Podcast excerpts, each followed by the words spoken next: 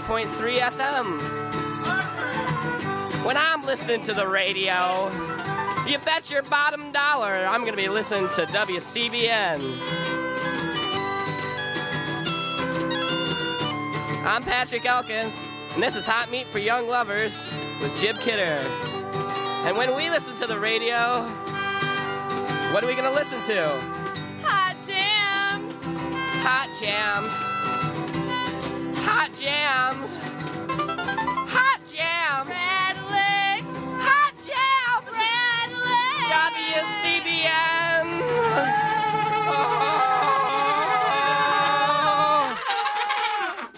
FM Ann Arbor.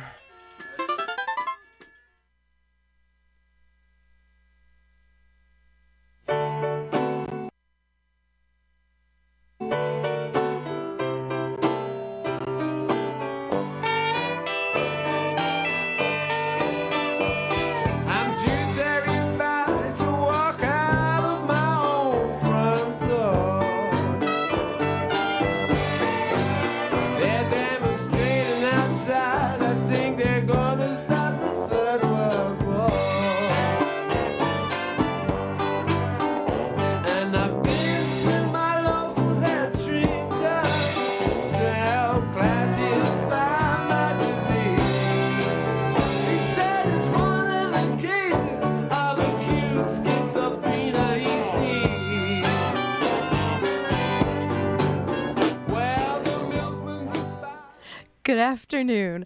You've got Living Writers on WCBN FM Ann Arbor. I'm T. Hetzel. Today, I'm so pleased to have Jesse Walker um, on the program. Jesse Walker is joining us from his home um, in Baltimore, Maryland. Um, Jesse, thanks for thanks for being on Living Writers today. I'm very happy to be here. And and Jesse, were you able to hear the first song? Because you you picked it as Yeah, our, I did. our I lead did. song. the milkman's a, uh, a spy, the po- or the postman's a spy.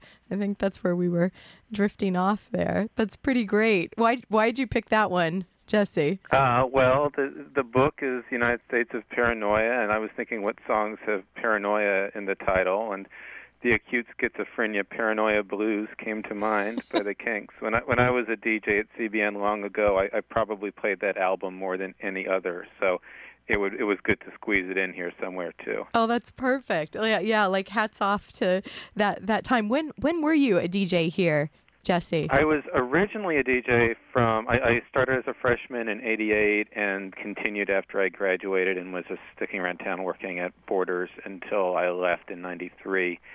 And then um, I was back in town uh, for the 2008-09 school year um, while my wife was doing a, a fellowship, and uh, C- the CBNers very kindly allowed me to DJ um, as an old man. So I was back for a year then. Well, you're always welcome here, Jesse Walker. The open door policy. Well, thank you. For sure. Um, so yeah, I actually the United States of Paranoia, a conspiracy theory. Your book out with HarperCollins, um, 2013. This is really the occasion for the conversation here today. Um, and also we've got. Um, uh, your other book, your earlier book, Rebels on the Air, an alternative history of radio in America, out with New York University Press um, in 2001. Um, we've got that book on the table too. Um, with before we get to the conversation, Jesse, I'm just going to read um, your short your short bio. Jesse Walker is a senior editor at Reason Magazine and Reason.com. He has written on topics ranging from pirate radio to copyright law to political paranoia, and is author of the book Rebels on the Air An Alternative History of Radio in America, and also this one, The United States of Paranoia A Conspiracy Theory. His writing has also appeared in the New York Times, the Wall Street Journal, the Washington Post, the New Republic, and many other publications. He lives in Baltimore with his wife and two daughters. So there we go. That sounds like me. That's it's you. It's it's indeed you. we didn't do a voice recognition test though to make sure. Yeah. we just have to go with it. Seriously, after reading your book, Jesse, it's you kind of see the world in a uh, with a new lens. Yeah, I, I, well, I would hope so. Um, I mean, for for folks uh, who haven't seen it, um, this is a, sort of a, a history of conspiracy stories um, in America, and and sometimes I say a history of conspiracy theories because people glom onto that a little more quickly, understand sort of what to expect. But conspiracy stories is, is better, I think, because I get into things like um, you know novels, movies, and you know even some games and comics, and you know other examples of uh, people telling stories that they didn't necessarily believe, but which then shaped the things that other people were willing to believe. Um, and also because conspiracy stories, I mean, it, it, whenever you talk about conspiracy theories, if you go for long without mentioning that some conspiracies are real, someone will burst in and say, you know, in, in all caps or the vocal equivalent, "What about conspiracies that are true?" And of course, that is part of the story, you know, too. I mean, there's uh, I, there's this sort of continuum from stories that are that are fictional and, and nobody believes to stories you can read about in the history books. You know, that you know the misbehavior of the CIA that the Church Committee exposed Mm. in the 1970s, and this whole spectrum in between of where you get from something that's nonsense but has grains of truth up to something that you know is is rooted in truth but gets speculative and you're not sure if you can accept all of it. Um, and it's all part of the stories that Americans uh, tell one another. Um, it, it's part of our folklore, um, and I guess sort of the, uh, there's two basic uh, themes of the book. Um, one of them is that everyone does this. It's not just a fringe thing, you know, the far right, the far left, um, but people at you know the dead center of the American establishment, you know, ordinary workaday Americans tell conspiracy stories, believe conspiracy stories, and not just the ones that are obviously true. Um, and the second is is that even when a story uh, says absolutely nothing true, or at least nothing true about the subject of the story, if it catches on, then it says something that's true about the anxieties and the experiences of the people who believe it, and so you can still learn a lot from them. So with uh, with this book, I just tried to take a, a look at the American past through the prism of uh, the things people have been afraid of. And you know, uh, Jesse, how long did because the the notes section of the book is is very impressive, um, and of which is obvious from just reading when you enter the, like the begin the beginning pages of the book, like when you're you're steeped in all this this material. How long? What was the making of the book like? Because in a sense, that's the material that surrounds you for that time, and like thinking about what drives fears and and these stories. That's a lot. Yeah, that's kind of heavy to be with for a long time. Yeah, well, you know, it's it's one of those. I'm. It's hard to answer how long it took me to write it because for a while I was working on this book without realizing it. I mean, there are Oh. there are quotes in this book from um, interviews I did in the mid 1990s. You know, for a magazine piece on uh, that particular article was about the intersection between uh, the militia movement and, and black militants and the sort of unexpected uh, interchange between these two worldviews. Um, and there are quotes in the book that go back there, and I didn't see myself as writing a book then, but I, it, this draws on um, work I've been doing for you know 18 years.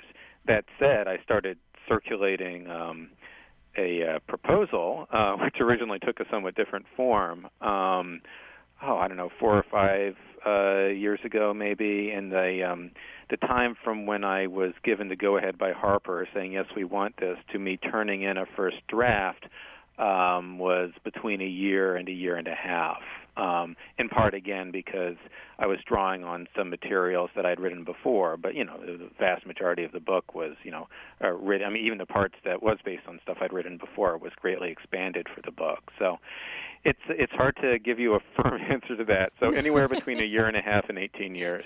right there you go and plus you don't want to really be pinned down to it probably right I, I, I, you know, I, I could give any number of answers and no one could check it, right? But someone could come up with a conspiracy theory. Uh, I guess the real answer to what your the sort of underlying question is, I've been marinating in this stuff for a long time. I mean, even longer than I was uh, writing about it, uh, because I've always been interested in conspiracy stories, um, both in the sense of you know, being interested in serious investigative journalism that exposes wrongdoing, and in the sense of being interested in weird American folklore and stuff that's just nuts, um, but fascinating, you know.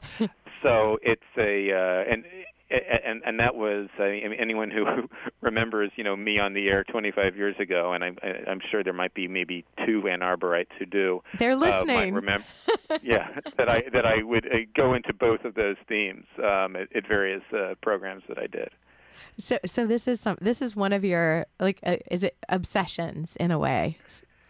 Yeah, I mean that's that's a dangerous word in this context, but sure.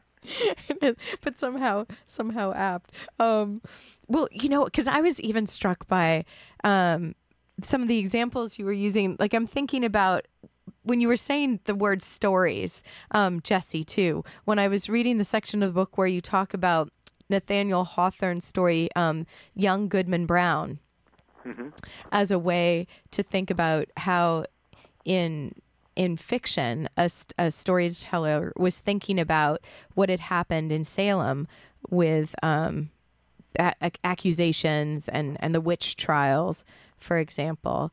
Um, so when when things when you were putting this together uh, how did you start weaving the story? Because you you move because we it's not it's not chronological um necessarily how these pieces are are interwoven um Yeah, there's there's I mean there's there's a chronological element to it. I, the, the structure of the book um, is the first half of the book. I lay out five primal myths, and I don't mean myths in the sense of things that aren't true. I mean myths, myths in the sort of broader anthropological sense of these sort of re- culturally resonant stories that organize the way we perceive the world. And these are sort of five conspiracy stories that are told again and again. And they're the enemy outside, the enemy Yes. within, uh, the enemy above, the enemy below, and the benevolent conspiracy. And we can get into what those specifically mean um, later on. And then the second half of the book is me looking at the last half century or so of American history uh, with the toolkit that we set up in the first half of the book. But when I was writing the first half, um, and and part of the re- well, I, I, I can come back to that. I thought I getting to what you were saying about you know the um, the stories is that I wanted to find a way to sort of suck people into the narratives and sort of get across what they what they were by telling a story and not telling the story of what happened, but telling the story of the way people described what happened or the way people perceived what happened. So each one of those opening chapters begins with me sketching out the story. An enemy outside uh, story, for example, begins with me describing, you know, these ideas that the uh, settlers had about the Indians out in the wilderness and their dealings with Satan and hell and their plots against the white settlers and so on. And usually I um, grabbed on. I could grab on to sort of a specific conspiracy uh, theory in history that sort of um, symbolizes. You know, it, it sort of is a good sort of ur text for you know the, the way the story you know developed afterwards. But with Salem, I mean, there already was this. Um, this really, I mean, you know, masterfully told by you know someone a more uh, greater literary figure than me, right? Nathaniel Hawthorne. so I was able to sort of like go back to his story and retell it in a way that focused on these elements, and then sort of back out from there to well, what actually happened in Salem? How do we see echoes of this? You know, in both you know real fears people had down the road of of Mormons, of homosexuals, of all kinds of different enemy within um, conspiracy stories, and also in fiction. So we could then look at things like Riders of the Purple Sage, Invasion of the Body Snatchers, um, stories that you hear the titles, you say, wait a minute, that's a science fiction movie, and there's a Western novel, and and then you said Nathaniel Hawthorne at the beginning, but there actually are these common themes that keep coming back again and again in each version of the story. Um, and actually, it was a, uh, a person at Michigan who had suggested to me that I go back and reread Young Goodman Brown. Oh, uh, Eric really? Rabkin, who te- yeah, Eric Rabkin, who teaches yes. uh, English. Um, I had uh, had lunch with him while I was there for that my 2008-09 return, and I told him I was thinking about this um, this uh, writing this book, and he said, "Oh." Uh, have you read Young Goodman Brown since I assigned that to you when I w- when you were 19? And I said, no, it's not very. Well, you you should look at it. It fits what you're saying, and it did. it was good of him to also assume that you had read it then too just you, you know what jesse we're going to take a short break and then then we'll be right back and maybe would you mind reading for us um maybe part like a section from the united states of paranoia I, Um, not, I don't mind at all. When we come back, okay. Today on Living Writers, Jesse Walker joins us from Baltimore, Maryland. I'm T. Hetzel. We've got text behind the glass. After this short break, we'll be right back.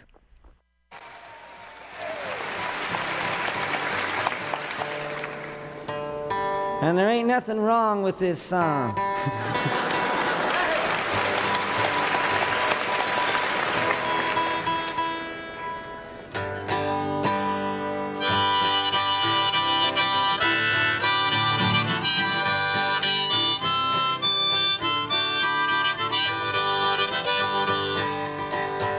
I was feeling sad and kind of blue, I didn't know what I was gonna do. The communists was coming around, they was in the air, they was on the ground, they was all over.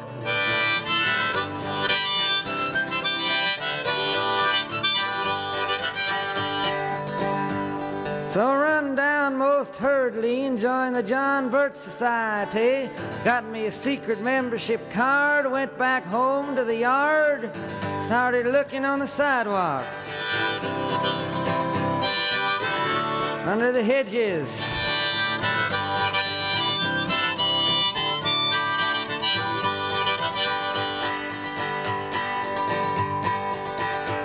When I got up in the morning looked under my bed, I was looking every place with them gall darn reds. Looked behind the sink and under the floor, looked in the glove compartment of my car, couldn't find any.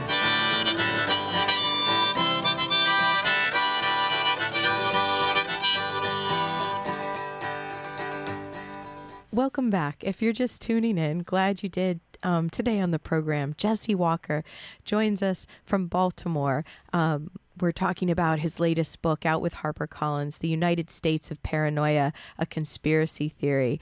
Um, Jesse, that's uh, you've chosen all the songs for today's show, and this one reminds me of the part of the book where you have um, you cite that in 67 president johnson asked the cabinet if the communists are behind the country's urban riots Yeah, and and uh, his attorney general said, uh, "I don't have any evidence of that." And Johnson basically said, "Keep looking." He didn't like getting that um, response because he was convinced they were. Um, but the interesting thing about that song reminding you of that, and this is another sort of theme of the book, is Bob Dylan's target in that um, song. I mean, his satiric target is the John Birch Society. Um, Lyndon Johnson is not a Bircher. Lyndon Johnson is the kind of mainstream uh, liberal American politician that the John Birch Society hated, um, and he was just as prone. Well, I shouldn't say just as prone, but certainly prone to that kind of uh, imaginary fear. and do you and er, like in the first quarter jesse when you were talking about um, americas americans and how this um you know this idea these stories have uh, whether true or not have shaped like our our history and also like the cultural imagination um of America. Are, are Americans more prone than to paranoia? Or or when as you're writing this and and thinking about the primal myths like are, is this something that's also human nature but we're looking at more if, in the US It's the second one. I mean, I think this is about humanity, um, and uh, it, it's it's not that Americans are uniquely paranoid. It's just that we can be paranoid in unique ways because of our own distinct culture and history. Um, and I suspect that you could find versions of those five primal myths you know, in completely different cultures, but they would look completely different. I mean, or I should say, not versions of those five primal myths, but you could do a similar five-fold division. But the enemy outside in um, in a, a country that's you know surrounded by world powers is going to be different from the enemy outside imagined in a you know a society that's sort of expanding into what is perceived as uh, wilderness. Um, and, and and so it, it, it's not that um, and, and you know this is one of those things I, I I say it at the beginning of the book, but uh, when I wrote the afterword for the paperback edition that just came out, I I felt I needed to stress it again because some readers um, were, were thought I was you know making I even had some complaints, people saying, well you say this about Americans, but isn't it true of others? Yes, it's true of everybody. I'm just looking at the American version. So, it's right don't be paranoid everyone's paranoid right. no that's great oh so Jesse so the paperback has just come out then Yeah, a couple weeks ago. Oh, great! So people can can. This is then good timing for our, our conversation then too. This is great. Would you mind reading um, reading part something for us?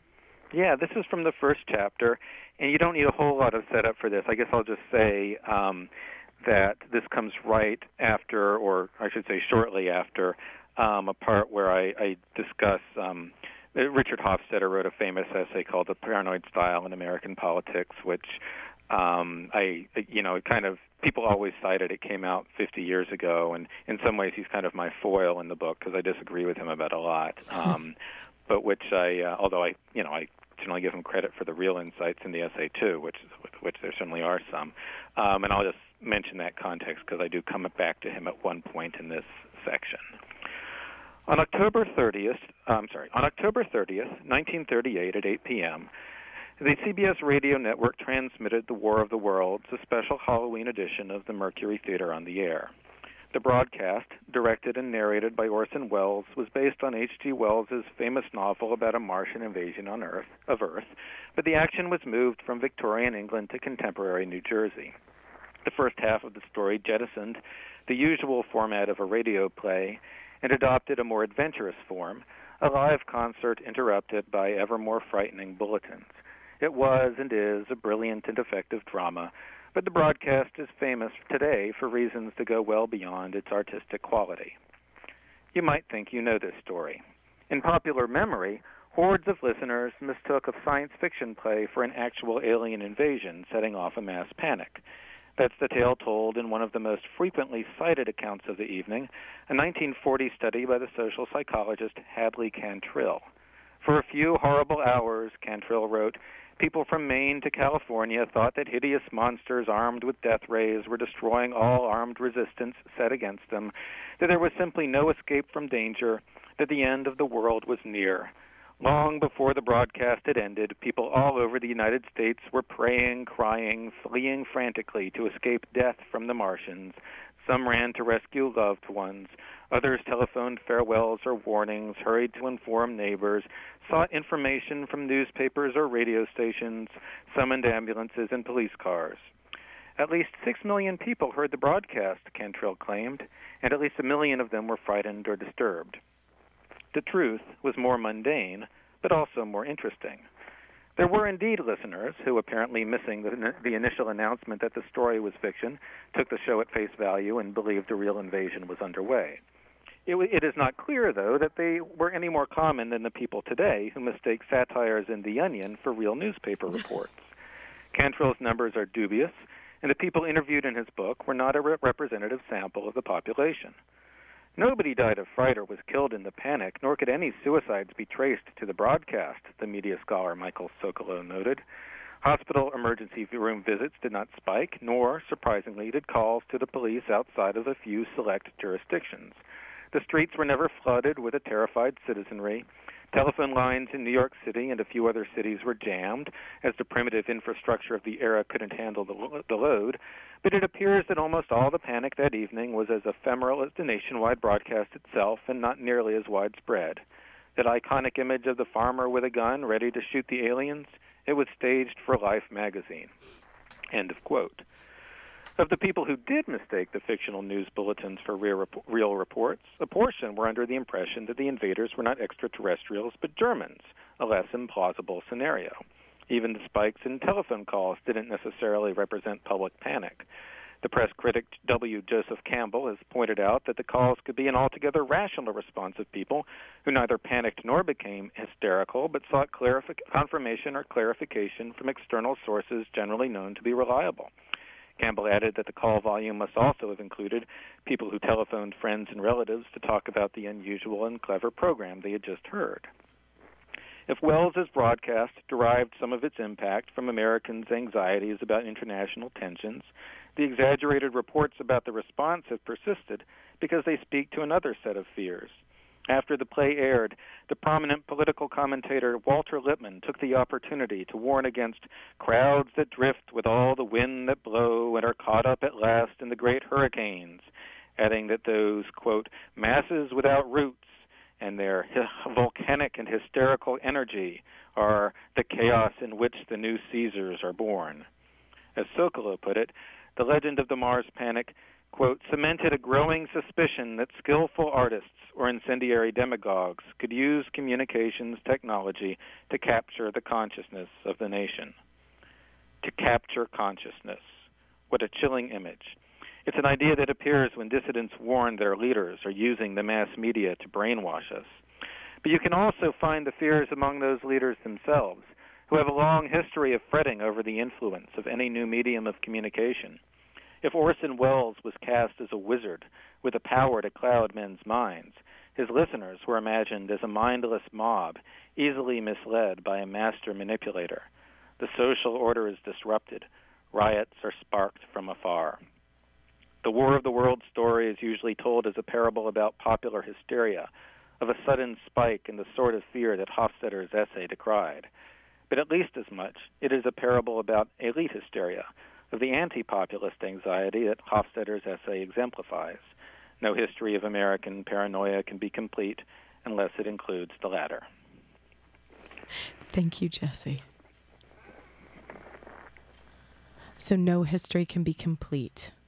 Not that this history is complete, but Well, it's a, it's it's a little bit over the top maybe with that line. Now that I come to think of it. well, it's a pretty big book. I mean, it is. Yeah, it This is. is this is a tome, You have to draw the line somewhere, yeah.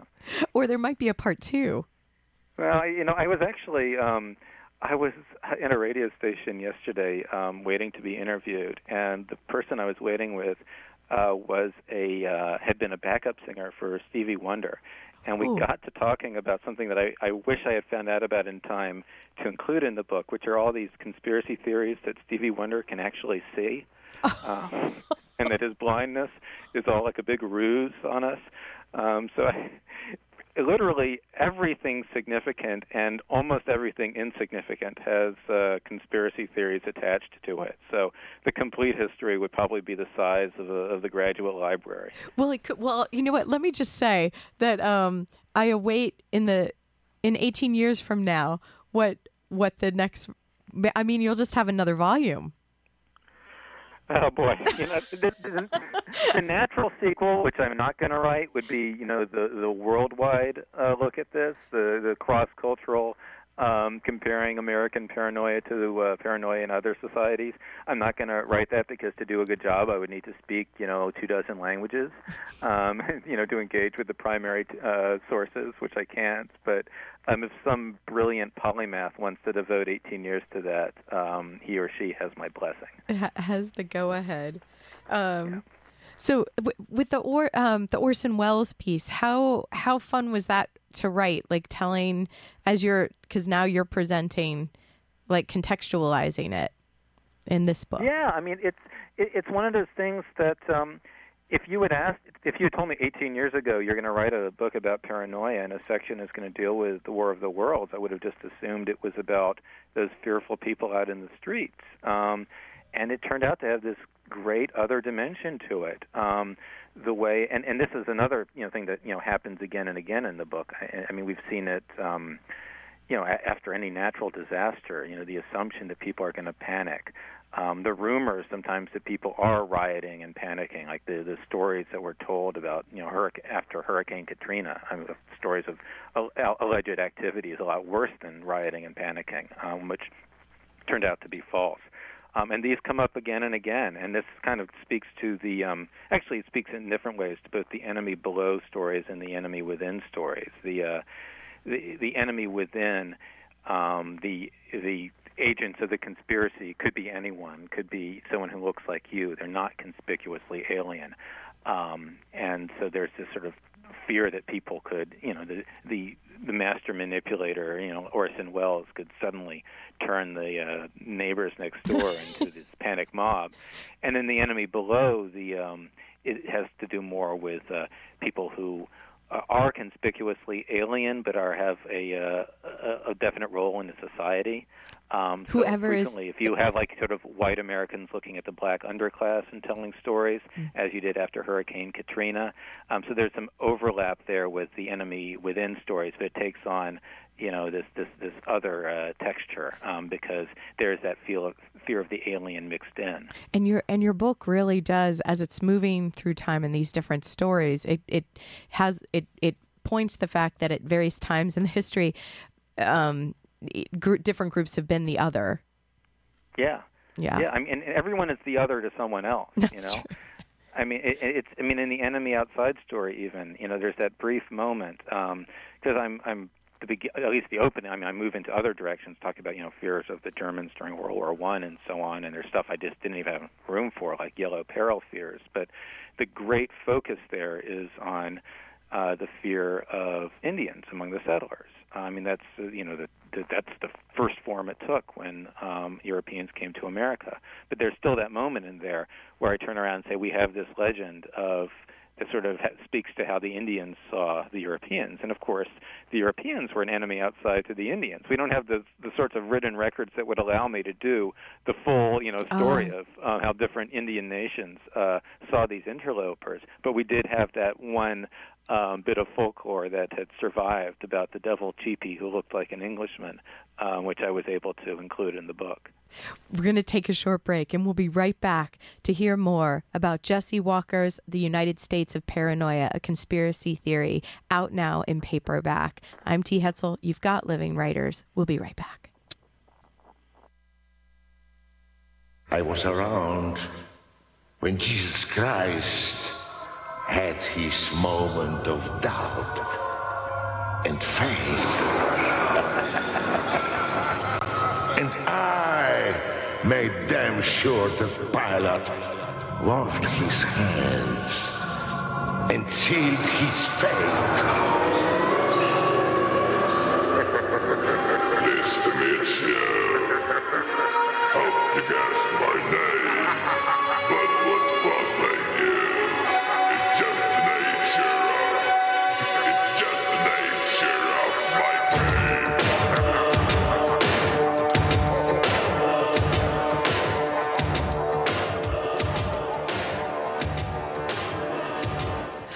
Welcome back. You've got Living Writers. I'm T. Hetzel today. Jesse Walker joins us from Baltimore. His latest book, The United States of Paranoia, a conspiracy theory. Jesse, damn, these are good songs you've picked for today's show. Was that the Laibach? yes. So- yeah, the, the um, there's a uh, I I don't know if that was the track I had in mind because that there's so many versions, but there's um, there's a version on there where they keep sample. Um, uh, I, I assume Mick Jagger asking if someone has a theory about who killed Kennedy, uh, sort of riffing on the. Uh, they shouted out "Who killed the Kennedys" line in um, "Sympathy for the Devil." Um, but that was pretty spooky too, actually. that was spookier. I know. Hopefully, mission accomplished, right? Hopefully, Yeah. we're unsettling some folks out. right. um, well, well, before the break, Jesse, um, you were talking also about the the idea of the the Native Americans and how um, it it seemed like in in the in that chapter you were showing really sort of uh, the dishonesty that was present in the the American media in telling these stories that weren't that really weren't true about what was happening. And um like how many people um, Native Americans were apparently killing, or it, it, you know, like it, just sort of really um, publishing stories as fact that weren't that that had no basis. Yeah, I mean it's a, uh, but this is how um, this is how uh, things were perceived. I mean, there's obviously a, a certain measure of um, opportunistic um, uh, lie telling, you know, during in any kind of wartime uh, situation or tensions that could lead to war. But I mean, a lot of these things I was quoting um, are, you know, these histories written um, by you know, the people who lived through the events. Um, and while they're doing a certain amount of, you know, this is the version that makes them and their their fellows uh, look good. Um, it, it is. Uh, I mean, when they talk about, uh, you know, the air being filled with fiery flying serpents and hostile Indian tribes being led by, you know, ministers of Satan, actuated by the angel of the bottomless pit.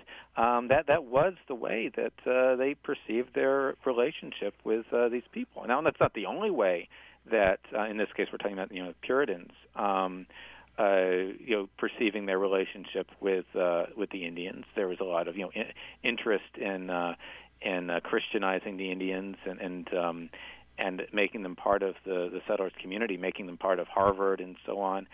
Uh, but uh, there, at the same time, there's a some. I, I, I, I I should say actually that you know that's part of what led to a lot of these anxieties was the fear that you know instead of Christianizing the natives, uh, the settlers would be Indianized, and a lot of uh, paranoid stories would really would spark up during you know these about these people who sort of maybe lived a bit outside the community's gates, wouldn't necessarily make it to church all the time, were dealing with the Indians, beginning to seem more Indian.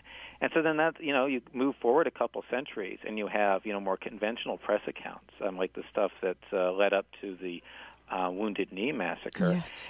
They're relaying rumors, you know, um, and I, I certainly you know people on the frontier, newspapermen were not above making up stories, uh, but at the same time. Uh, you hear something and it speaks to your fears, and you say, That's just what I expect to happen, and you print it. It's not so different from some of the stuff you see online right now um, when, you know, whether it's a liberal or a conservative or some other sort of website, um, immediately runs with the story that makes the other team look bad um, without, you know, checking out all the details. Um, only this was in a different context that was a lot more lethal. And yes, yes, and and Jesse, you mentioned like as you're saying, like it's not that much different than things that are happening now with like this agenda setting or or these spinning of stories that a certain group wants to be true, whether they have supporting evidence or not. In in reality, um, it's how is technology changing? Like how like can you can you speak to that a little bit? Um, because yeah, I mean, yeah. go, go, uh, it's not true, I think, that as as some people claim that the internet is making uh, conspiracy theories more popular. What I think that the, it has done is that number one, that it's made them fast spread much more quickly. Um, number two, I mean, just you know the the um, news cycle in general has sped up. So has Yes. the you know alternative uh, conspiracy news cycle. Uh, number two, um, they made them much more visible. I mean, there are stories in this book that we only know about because a sociologist or an anthropologist went out into the field and took down what people were saying.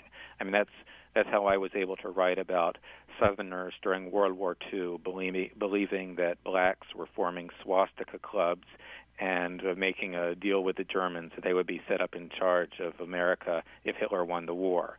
That wasn't like printed in any newspaper that I'm aware of, but you know, a sociologist, I, I think I would have to double check, but I think at the University of North Carolina uh, went out and talked with people and wrote these things down. Um, nowadays, you can just watch that unfold on Facebook um, without going out into the field because the conversations that might have just been had at the bar um, or some other public place, you know, now a lot of that public conversation happens in text form and therefore is more visible. And then the number, the number three thing um, is that because it's more visible, um, people from different subcultures find it easier to see and then absorb and in some ways mix with the stories being told by other subcultures. I mean, this has always been something that happens, you know, to some extent. Uh, you know, different cultural groups encounter one another, and, and there's the, all the usual cultural clashes and cultural mixing. But online, I mean, really picking up uh, in the 1990s uh, and intensifying from then till now, you can have you know the hippies and the black nationalists and the flying saucer people and, and so on reading each other's uh, conspiracy theories or even interacting at the same conspiracy forum and then picking out the uh, the parts of the theory that some other group, some very different group, is saying, absorbing that into your own story, and um, doing it uh, and and putting your own spin on it. Uh, and you know, when you're doing that at internet speed, you know these mutations happen much quicker too. Yes, like a a, def- a highly caffeinated version of telephone, definitely, Yeah. or something. um, it uh, so the Illuminati is something that is, you know, if you look in the um back in the the the section you can see like the illuminati is surfacing on so many pages throughout the book here um, when you look in the appendix. And one of the things that i found like one of my favorite things that that you that you found um, jesse was when um, apparently prodigy accused jay-z of being a member of the illuminati and then Yeah. and then um, Jay Z's response, like to these rumors, was by rapping the line, "I said I was a Mason, not that I'm a Mason." Yeah. I just thought that was brilliant, and yeah, Yeah, it's one of those lines. I saw it and I knew I had to stick it in somewhere. So I mean, it's perfect. That is really, but and, and the part that's like it, that's it's because it's part of this other like uh, larger cultural. Um, well, obviously, all of this is cultural, but the sections where you're talking about Buffy the Vampire Slayer, the Da Vinci Code, um, and and even an interview with Fifty Cent that um like it was just so interesting to see how people are even trying to like this journalist that was asking um 50 cent some questions trying to even lead him to talk about how the secret society might be co-opting his music as a vehicle to get their message across. And has he become one of them you know and speak for them and then yeah, I mean, with, I mean, I've got that in front of me now, and it, it's a great exchange because it's one of those things where the question is so long, and then the answer is just because the, the the the questioner was Tarsha Jones, who uh, I think was on the air in Philadelphia and then, but don't hold me to it. Um, she's she's been you know on the radio in different places.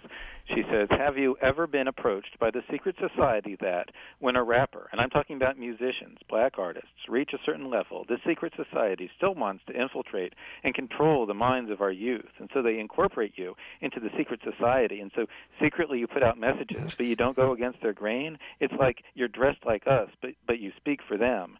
And then 50 Cent's answer is just, I haven't been approached by anybody like that, which you know, there's not much more to say about it. But uh, but yeah, I mean, and one of the great things about um, watching the Illuminati uh, story take hold um, in the hip hop sphere is, I mean, or just in general, I mean, the Illuminati are like sort of the ultimate flexible conspiracy story. They turn up in so many contexts. Um, they first appear in uh, an American context at the end of the ni- of the um, 18th century, um, and actually, if you count the uh, the uh, the uh, Alumbrados, so the Spanish Illuminati, uh, which, you know, which is not connected, but later, you know, conspiracy theorists tried to connect them to the Bavarian Illuminati. Of course. They even got invoked a hundred years before, um, more than a hundred years before that. So it's this is something that pops up in such radically different contexts, and sometimes they're seen as you know the master manipulators that control the world. Sometimes they're seen as this demonic force that's trying to take over the world. Sometimes they're seen as a revolutionary force that's trying to overturn the world. Sometimes they're seen as this sort of benevolent or potentially benevolent mystic force that stands outside the world. And you see combinations of all these different visions as well. I mean, it, it's so adaptable because it speaks to this you know, I mean, it's the same sort of thing that you see in religion. You know, I mean, you imagine uh, you can any sort of vision of the devil can be secularized or semi-secularized into a conspiratorial force, and so can any vision of God. Um, and the Illuminati have been put into slotted into um, all of those roles at different times. Yes, being crusaders, being defenders, perpetrators. Um, yeah, it- yes. Well, we'll take a short break, Jesse, and we'll be right back. Today on Living Writers, Jesse Walker joins us from Baltimore. His latest book, The United States of Paranoia, a conspiracy theory, now out in its paperback version. I'm T. Hetzel. We'll be right back.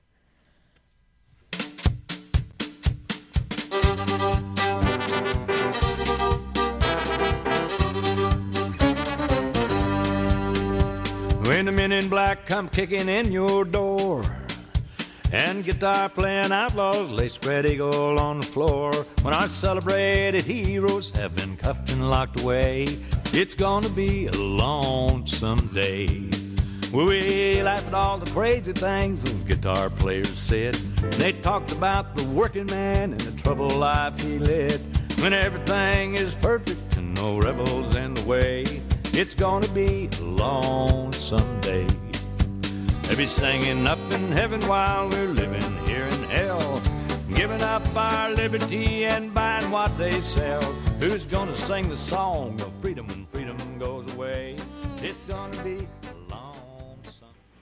Glad you tuned in. You've got Living Writers. I'm T. Hetzel. Today, Jesse Walker is here. His book, The United States of Paranoia, a conspiracy theory. We've got this book on the table. We also have, um, Jesse, your, your book from 2001, Rebels on the Air, an alternative history of radio in America. Um, and I'd love to get get to that a little bit too before the end of the hour. Um, it's funny in your acknowledgments, Jesse. You actually like you tip your hat to the Order of the Illumin as well, so they get their their the, yeah the So then drifting I'm cut star. off before I can finish the thought. Yeah, Ah, but I am not supposed to speak of that. yeah. Very I, you know, I figured someone was going to accuse me of being part of a conspiracy if I wrote this book, so I might as well get out in front of the uh, of the or accusations, have a limited hangout. So oh, I'm sure because in some ways it's good that there isn't a comment board for this. Yeah, well, you know, you can go to uh, Oh, is there? uh, YouTube uh, videos where I'm interviewed and uh, see um, see people discuss this. So. Uh, Oh, I, there, there are definitely, um, you know, people commenting in different places. Uh, but you know, I deliberately wrote this in a way that I, I, I didn't set out to espouse my favorite conspiracy theories. I didn't set out to debunk my favorite conspiracy theories, or least favorite, I should say. I mean, it, it really is a history of what people have believed, not of whether those stories are true. I mean, I certainly do comment in passing, especially with the early history stuff where people aren't as likely to be familiar with it, you know, what the evidence says. But that's not the focus of the book, and I really wanted to write it in a way that both someone who sees themselves as the super skeptic who doesn't buy into any of these conspiracy theories, and someone who conceives of themselves as the super skeptic who doesn't believe anything the government tells them and believes all kinds of conspiracy theories, you know, both could enjoy the book um, in an open-minded way and, and, and learn from it. Um, and I've uh, I've had positive feedback from both kinds of people as well as the various folks in between. Yeah, I mean it is so balanced. I think I think an example of this is that, and I might not be pronouncing the word right, but par- pareidolia. Um, Pareidolia, yeah. the, so that phenomena of seeing images buried within other images, Jesse. When when you when you bring that up and you have that image from um, Mark Phillips, the photographer who took the photo um, of the World Trade Center with the towers burning and with the smoke billowing, because I I somehow it just made me think as I was reading before I turned the page to see the actual image that you include in the chapter. I was thinking, oh right, you know the the the face and the smoke is is Satan's, and there's horns, you know. And then I did turn the page and I saw it, and I was like, geez, uh, yeah, Yeah, it's quite a picture. it is. And the great thing about that picture is that it's he took a bunch of pictures and he sent them off and he didn't even think about it. And then he got the call um, from a from his agent saying, "Mark, you have a face in your picture." and then he looks at it and found out, "Oh, people are seeing this." Now, now if you go online, you can find all sorts of photos where people have seen images, and oftentimes they're really um, striking. I mean, if if you just Google the word pareidolia, um, it, it, you'll you'll find people have photo sets, and some of them it's just funny, like you know, there's a faucet, and hey, it looks like a sad face, you know. Um, but other times, uh, there's uh, one I have in mind. Uh, there's this burst of flame, and they put this picture of this burst of flame right next to a picture of the Pope, and the outlines are exactly the same. it's it's just uh, so you know the, the you know it, pareidolia turns the whole world into a Rorschach test, you know. Um, but there's always times when um, actually there's um, one of the figure, figures who picks up who I'm sorry who pops up a lot in the book is Robert Anton Wilson, who I sort of invoke as sort of one of the godfathers of the ironic style of, of uh, paranoia. People who sort of tell conspiracy stories, um, not to uh, not necessarily believing them, not necessarily debunking them, but but playing with them, seeing you know what, what you know for uh, what insights they can find, uh, what laughs they can find, or just you know what fun they can have, and one thing that uh, I didn't get into in this book is that he and some other people, uh, actually William Burroughs is the one who who shared it with him, uh, started this whole mystique of the number 23.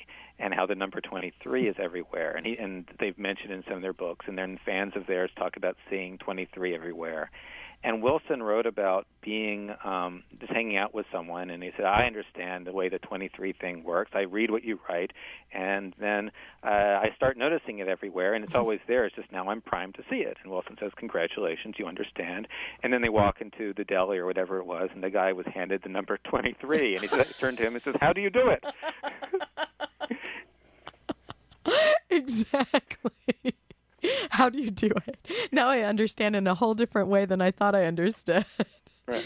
That's brilliant. Well, Jesse, what was one of the like when you're doing your research? What was one of the scariest or the most surprising um, discoveries? Boy, surprises. Um, this is more of I don't know if this is the kind of surprise that you're asking about, um, but I always sort of had this notion that historians knew things. I mean, obviously historians know lots of things, but I looked at, and this is what really hit me when I was looking at the origins of King Philip's War, um, and you know the uh, alleged assassination that set it off. Um, that there's the complete uncertainty about what actually happened, um, and it's a that's one of those things that I sort of intuitively know on some level because a uh, you know in everyday life. You know we're constantly surrounded by events that are you don't know exactly what's really going on. Even in this super documented time naturally something that happened several centuries ago there's going to be even more uncertainty you know. I guess on, an intellectual level I, I understood that. But you know looking at the uh, complete um, lack of uh, firm consensus. Um, you know, it, it was just the perfect way, I think, to sort of start the research um, because that's kind of the vertigo you have to keep, you know, always close at hand if you're going to be writing about this, this topic. Um, and, and and it was it was there for me with the, you know, the first you know serious bit of um, you know archival diving that I did. So you have to know that you can endure that. Yeah. Yeah. Or, or, or, or sort of, or, or primed me for everything else that was to come. right. So hence the most surprising. But yeah, I mean that is a that is shocking, but true. It's just one of these things. Yeah, like you said, it's it's we we do ha- know on some level that these things are true, just as in our own experience will tell us as we have to keep moving through life. But yeah, there's you want to feel like there's there's some certainty, especially for things like the the genesis of like the origin point of a war, or yeah, or when lives are at stake. But um, but Jesse, since we have a few minutes left, can we talk a bit about Rebels on the Air, an alternative history Sure. of radio in America? Um, so why why did you write this book? What was it? Your time at WCBN um, that influenced you? Yeah, that was a big part of it. I mean, I mean, I had been a fan of college radio before I came to Michigan because I grew up in in uh, Chapel Hill, North Carolina, and my favorite radio station was WXYC down there, which is a very good station. And I came up to Ann Arbor and got involved with CBN, which is an even better station. And I'm not just you know kissing up when I say that. I, I, I think it's a great station. Um, and uh, the experience of doing free form and being surrounded by people doing creative radio and and by people you know trying to do creative radio and flopping sometimes including me because you know experiments fail and that's part of you know the fun of it um and uh and i i was really sort of interested i think um in the question of why radio like this was so rare. Um and I, I think that you know the book is on the one hand uh, a history of attempts to do you know eccentric, eccentric, eclectic, creative things on the radio dial, and on the other hand a history of the restrictions that have you know shoved that not just to the margins in the way that you expect experimental things in the margins, but the margins in the way that makes it frequently people have to broadcast illegally to actually do it on the air. Uh, I mean, now we have the internet, which allows a much more, a much larger realm for um, legal experimentation. But um, you know, it, it was not inevitable um, that stations like CBN be as rare as they are, and and I think, um, and in fact, when the um, when the book came out, uh, one thing I often said when I was kind of getting across my you know, sort of the political theme of the book to people. I, I would say that we could have radio with all the flexibility of the internet, and now we don't.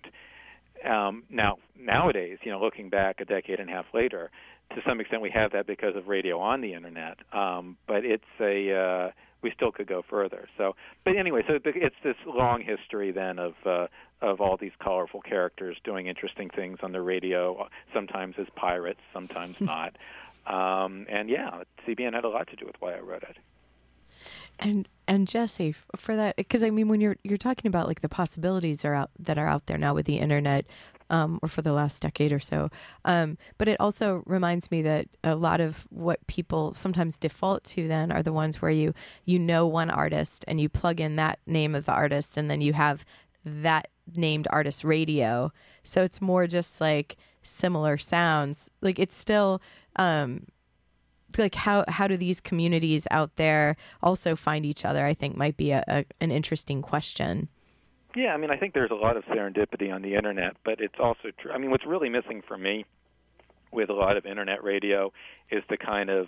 I mean, one thing about CBN is that it's um, it's not just you know a creative outlet, that it's a place. You know, both in the sense that there's literally you know a set of rooms in the student activities building.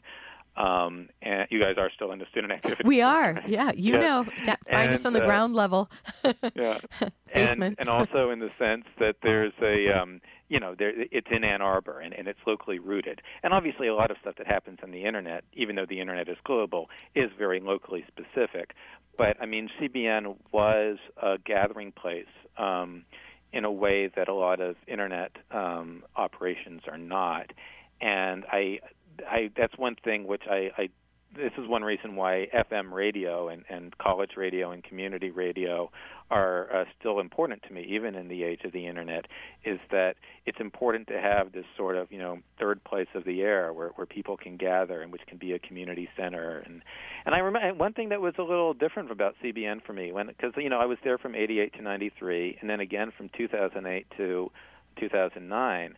And in the inter in the uh, 15 years after I left and and before I came back, it seemed that there was a lot less of the sort of general hanging out at the station as a place um, that that there had been beforehand, and I, I thought that um, there was a it, it, it you know it had lost a bit of its presence, um, and it, it still was a, a place and still had a presence in the community. But I think a lot of people were trying had been turning to the internet instead of to the radio for that, not just because the internet was there, but because they had gotten out of the habit of thinking of radio as a place where that could be found. You know, uh, I, I mean, I think a lot of students came to the university and and you know, when I was 18, it was the 1980s. Radio was part of our lives, and you know that's part of you know your identity had to, was caught up with what you listened to and who else listened to there and what the radio station did.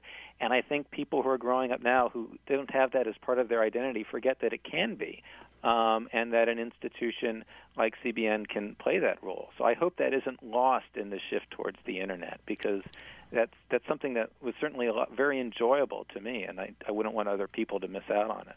oh, me too jesse well said this is, it's a real community.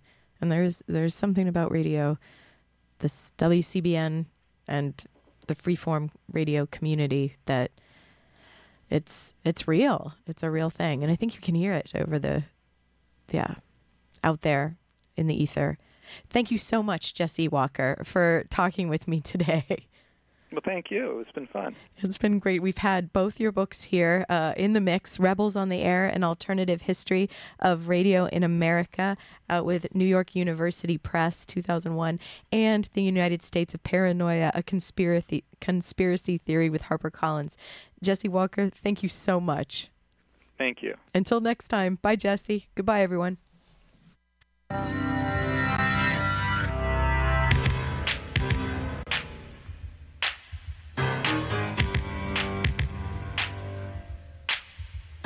They talk to the sister, the father and the mother With a microphone in one hand and a checkbook in the other.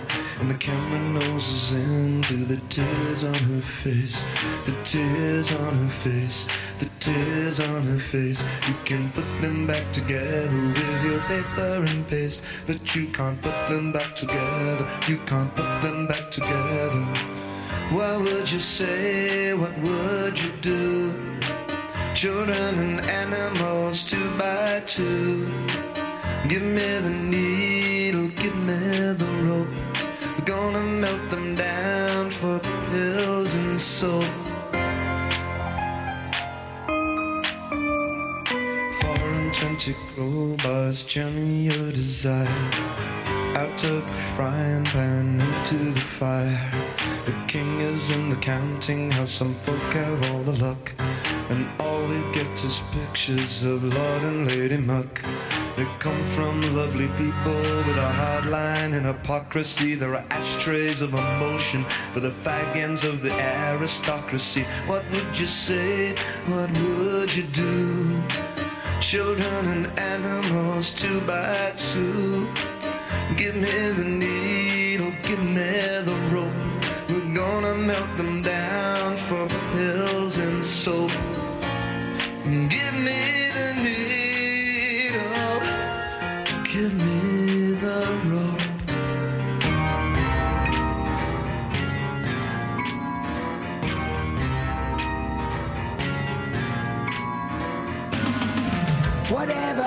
to predictability? The milkman, the paperboy, evening TV. You miss your old familiar. Beautiful, beautiful header right there. Around the bend. Everywhere Snap looks into the end zone. Touchdown. Devin Funchess. hold on to. Everywhere you look, everywhere you look. And the crowd here at Michigan Stadium loving it. Oh, Finally, the fruits of their labor paying off, Absolutely getting a goal. it.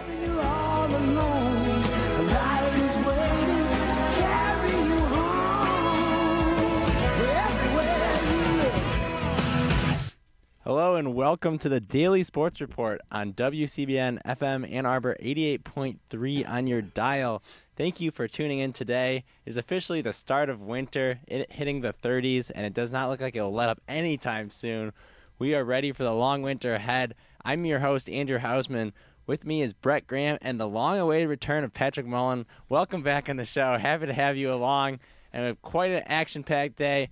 As always, we're going to start with Michigan sports, and we'd just like to take this time to remind you that there are plenty of WCBN broadcasts coming up of Michigan sports, including the hockey games against American International on both Friday and Saturday nights at 7:30 p.m., 7:35 p.m. Excuse me.